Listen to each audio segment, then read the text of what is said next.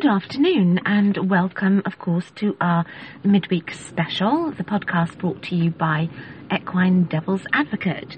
It is a blustery, wet, and windy day, but actually it's quite warm. Now, this extra edition for you on this Wednesday is, of course, our previously announced specialist topic question, the topic of your choice that you put forward for discussion. Today we have a question from Claire, and she is in the US of A. Now, she said she has been riding for about three years and has discovered herself to have an affinity for hot blooded horses, particularly thoroughbreds. She is keen to buy herself an off the track thoroughbred, or what we call actually an ex racehorse. But she is also keen to hear others' views on this subject and also your views on racing as an industry in general. So, many thanks, of course, to Claire for coming forward with this topic. It is actually a very broad question, but given that we can actually multitask, you will find now there are going to be two questions running simultaneously on our website pages. The question of the curse of Tutankhamun still stands until Friday, and of course the correspondence for Claire's question will also be there. So it will be Hot Stuff, Team No Racing, Biscuit, Team Racing, and Koya, Team Both. Now, given that, that it is actually such a broad question, where to begin? Well, I think let's start with the horses. Thoroughbreds. Let's begin there. What exactly is a thoroughbred? And is there actually such a thing as a thoroughbred? In the same context that we would talk of in other breeds. A Shire, a Connemara, or a Lusitano, for instance. They're somewhat clear cut in size, conformation, colouring, markings, temperament, and aptitude. But in the thoroughbred, is there the same thing? Actually, no, there isn't. Some of you will already know this, especially if you've actually joined us from the beginning and listened to our podcast episodes entitled The Willing Participant, Part 1 and 2. Some of you who are new may not know, but I did tell of a time when I was actually working in racing. So, when it comes to talking of thoroughbreds, I could reel off name after name, after name after name after name, probably until the middle of next week without stopping or pausing for breath. All names of thoroughbreds. I could tell you of each horse, which on a spectrum would range from in size, the smallest, daintiest, finest boned, and the slowest to the fastest, the biggest, strongest, broadest type, and everything in between. In temperament, I could tell you of individuals on a spectrum that would range from the ultimate couch potato to the sharpest, most reactive, and most sensitive, and every description of every temperament in between. So, what exactly is a thoroughbred? Well, people, a thoroughbred is a horse that has actually transcended time in the most remarkable way. As we know it, all are descendants from three stallions. There's the Darley Arabian, the Godolphin Barb, and the Byerly Turk, and an original breeding stock of 43 royal mares, imported to England by King Charles II, and from 1791 the stud book was born. The American stud book was first recorded in 1897 and it actually includes foals and stock from Puerto Rico, Canada, Mexico, as well as parts of all over the US of A. And so how many countries actually have a thoroughbred? Of course, there's the English thoroughbred, there's the Irish thoroughbred, there's the American thoroughbred, Australian thoroughbred, New Zealand thoroughbred, Hungarian thoroughbred, Argentinian thoroughbred, German thoroughbred, French thoroughbred, and so the list goes on. And another astonishing fact about thoroughbreds. It is in fact probably easier to read a list of other breeds that have not been crossed with the thoroughbred than to name all those that have. Just think, how many thoroughbred crosses are there?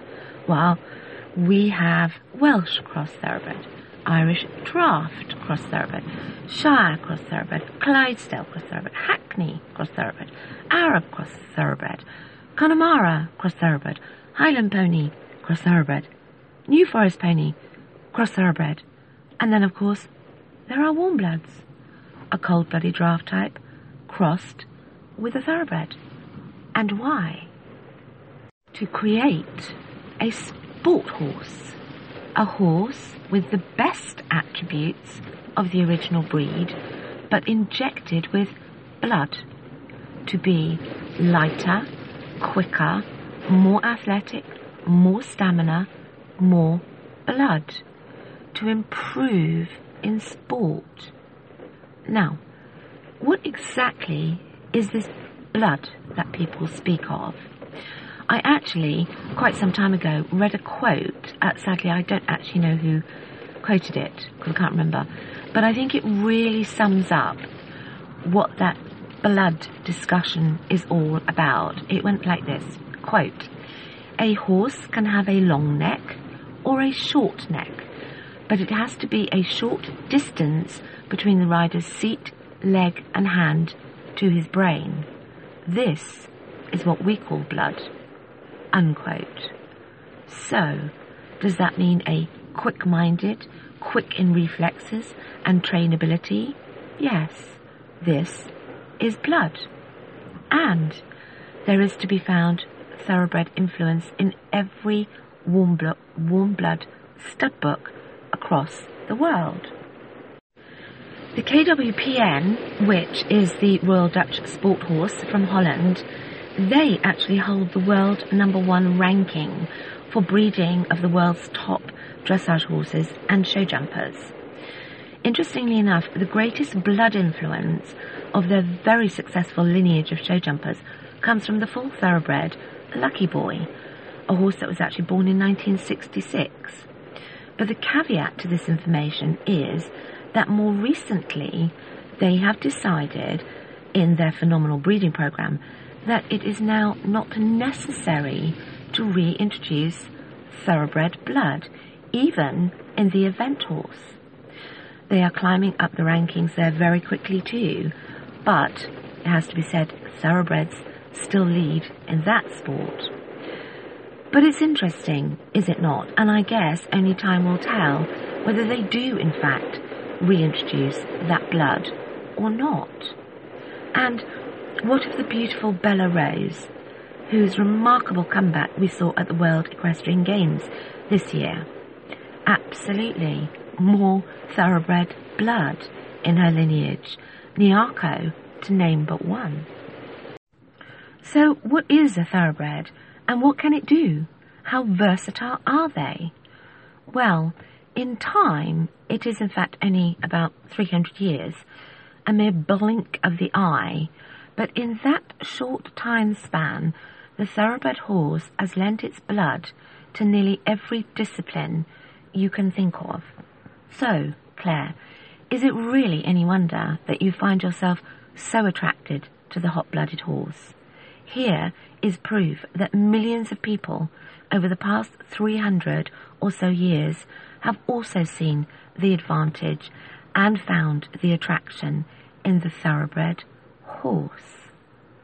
But perhaps the most common association for people to automatically think is thoroughbred equals racehorse. Well, yes, way back in 1791, that is exactly what King Charles II was intending to create the best racehorse. And so, on to racing. What, what is racing? What is it actually all about, really? Yes, here in England it is known as the sport of kings, but we here at Equine Devil's Advocate actually feel it makes a bit more sense to look at mankind to understand the evolution of this sport.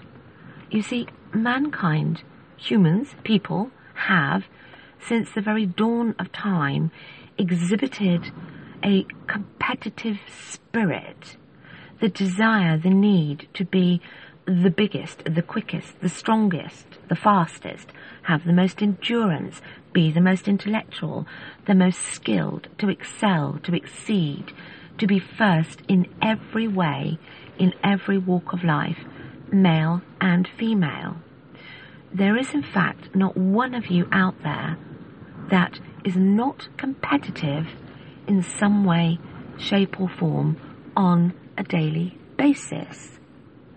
Just think about it for a minute. From a very small child to elderly adult, when have you not been competitive in some way? When have you not wanted to be better than another?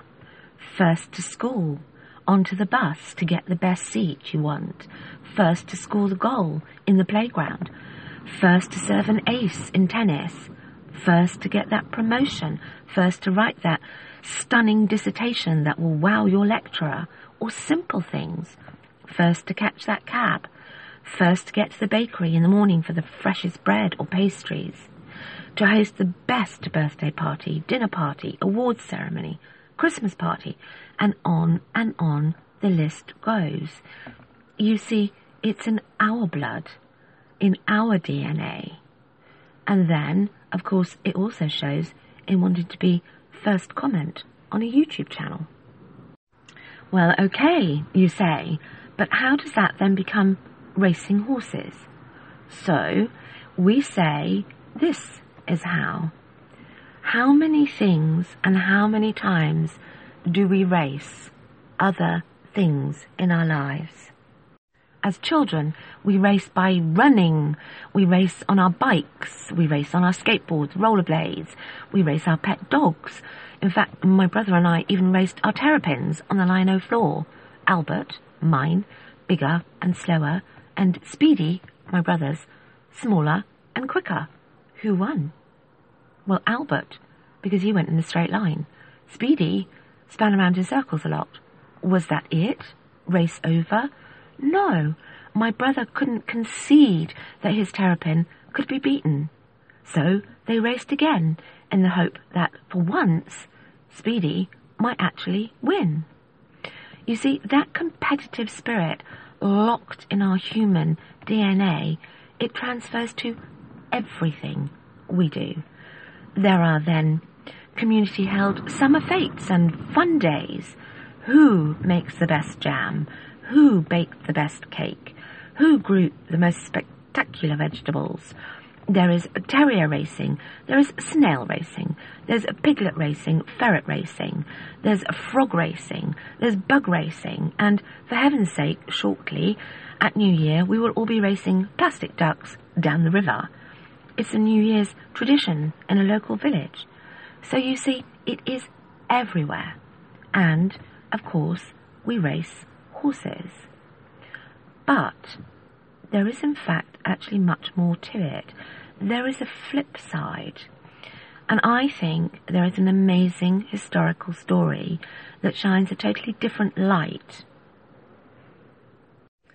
It shines a very different light on racing and why it perhaps continues in every country and why it has become its own industry and why it has become a way of life and holds its appeal through time and for people from all walks of life. It is in fact a story that took place in the US of A. It is part of your heritage and the history of your country. You see, in 1948, the Amer- American economy began to crash again. Some say it was still the aftermath from the war. And unemployment rose, and it rose for a year. Families lost everything their investments, their homes, their businesses, their livelihoods, and spiraled downward into a place of despair and hunger. A truly bleak time to live and seemingly little prospect for a good future. The effects could be seen all across your great nation. In times such as these, throughout history, mankind draws on the competitive spirit locked in our DNA to survive. Corruption, disruption, chaos, crime, betrayal all emerge out of desperation and a need to be competitive, to survive and to succeed. Yet this time, in 1949, who was it that created some hope, inspiration, and a unity amongst so many people who were trying to batter each other down in the need to survive? Who lifted the souls of these people from their despair? Who lifted, in fact, the spirits of a whole nation? It was, in fact, one little plain brown colt. I am, of course, talking of Seabiscuit, a little racehorse. Now, I'm sure some of you do know of his story, but some of you may not. And whilst I fully appreciate it is nearly December and there is so much to do before the festive period, but I urge you to find the time to watch the film Seabiscuit, just to take stock of the effect one little plain bay racehorse had on a whole nation in a time of Great Depression. What one little racehorse brought through his own diversity and trauma to mankind. Make that time. I urge you, find the time to watch that film Seabiscuit, for he truly deserves all our respect. And in summary, in conclusion of this episode, we do of course welcome your correspondence. It is a very broad question and a very broad topic, but we welcome your thoughts and your feelings and your opinions on team racing, team no racing, or team both. Our follow up for this episode, this specialist topic, will be in one week's time, next Wednesday on the 5th of December. And of course, please do join us on Friday for our regular follow up Friday edition. So until then, wherever you are, whatever you're doing, take care and we will speak soon.